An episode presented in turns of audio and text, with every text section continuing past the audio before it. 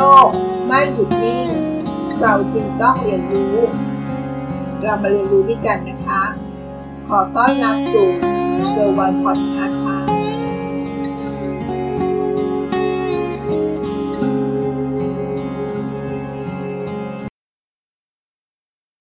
สังคมไร้เงินสด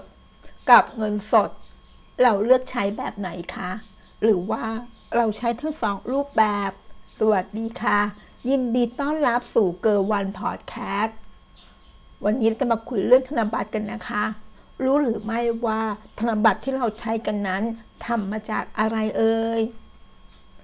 เงินที่เราใช้กันอยู่ในวันนี้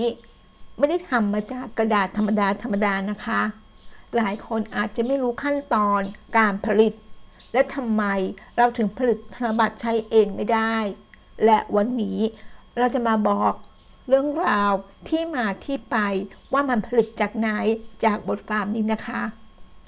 แต่ก่อนที่จะทำความรู้จักกับธนบัตรไทย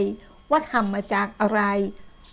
ในบทความนี้เขาก็ย้อนเวลากลับไปดูต้นกำเนิดของธนบัตรในบ้านเรากันหน่อยดีนะคะสำหรับประเทศไทยนั้น มีธนบัตรออกมาใช้เป็นครั้งแรก โดยโดยมีกระทรวงการคลังมหาสมบัติ หรือก็คือกระทรวงการคลังในปัจจุบันนั่นเองค่ะ รับอาสาเป็นหน่วยงาน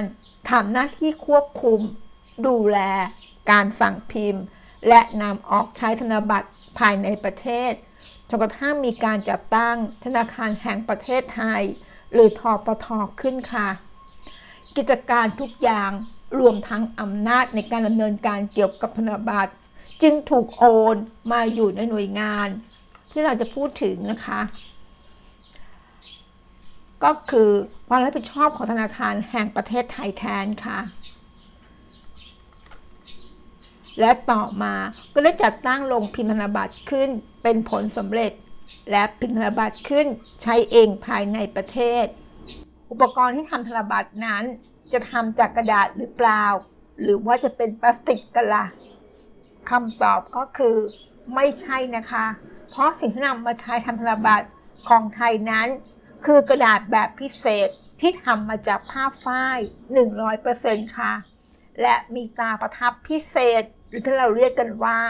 ลายน้ำซึ่งเกิดจากการนำกระดาษเปียกมาอัดด้วยลูกกลิ้ง ซึ่งติดลวดลายนูนเอาไว้ ซึ่งปกติจะมองไม่เห็นด้วยตาเปล่า แต่เมื่อนำไปส่องผ่านแสงอัลตราไวโอเลตจึงเห็นเป็นแสงเรืองขึ้นมา ขั้นตอนการผลิตธนบัตรนั้น เรียกได้ว่า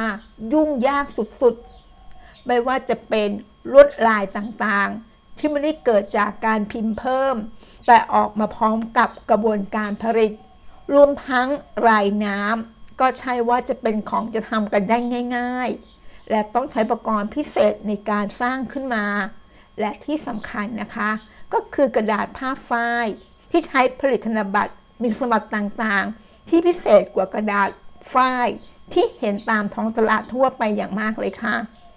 นอกจากความยากในกระบวนการผลิตแล้ว ประเด็นสำคัญที่สุดที่เขาอนุญาตให้เราผลิตธนบัตรเอง ก็เพราะการผลิตเงินธนบัตรออกมาในแต่ละครั้งจำเป็นต้องใช้ทองคำสำรอง ในคลังจำนวนหนึ่งค่ะ เพื่อสร้างมันขึ้นมา และหากปล่อยการผลิตธนบัตรกันเองตามใจชอบ ถึงจะช่วยให้เศรษฐกิจบูมอย่างไม่น่าเชื่อ แต่สิ่งที่สะท้อนกลับมาก็คือ ปัญหาภาวะเงินเฟ้อ อย่างที่กำลังประสบปัญหากันอยู่ตอนนี้นะคะ ในหลายประเทศและคงไม่ดีอย่างแน่นอน ถ้าเรื่องแบบนี้เกิดขึ้นในประเทศไทยของเรานะคะ พอแค่ที่เป็นอยู่ในวันนี้ มันก็น่าจะหนักหนาเพียงพอแล้วเนาะสวัสดีค่ะ ติดตามเกอร์วันพอดคาสต์ได้ที่เฟซบุ๊กยูทูบแองเกอร์บอดคาสต์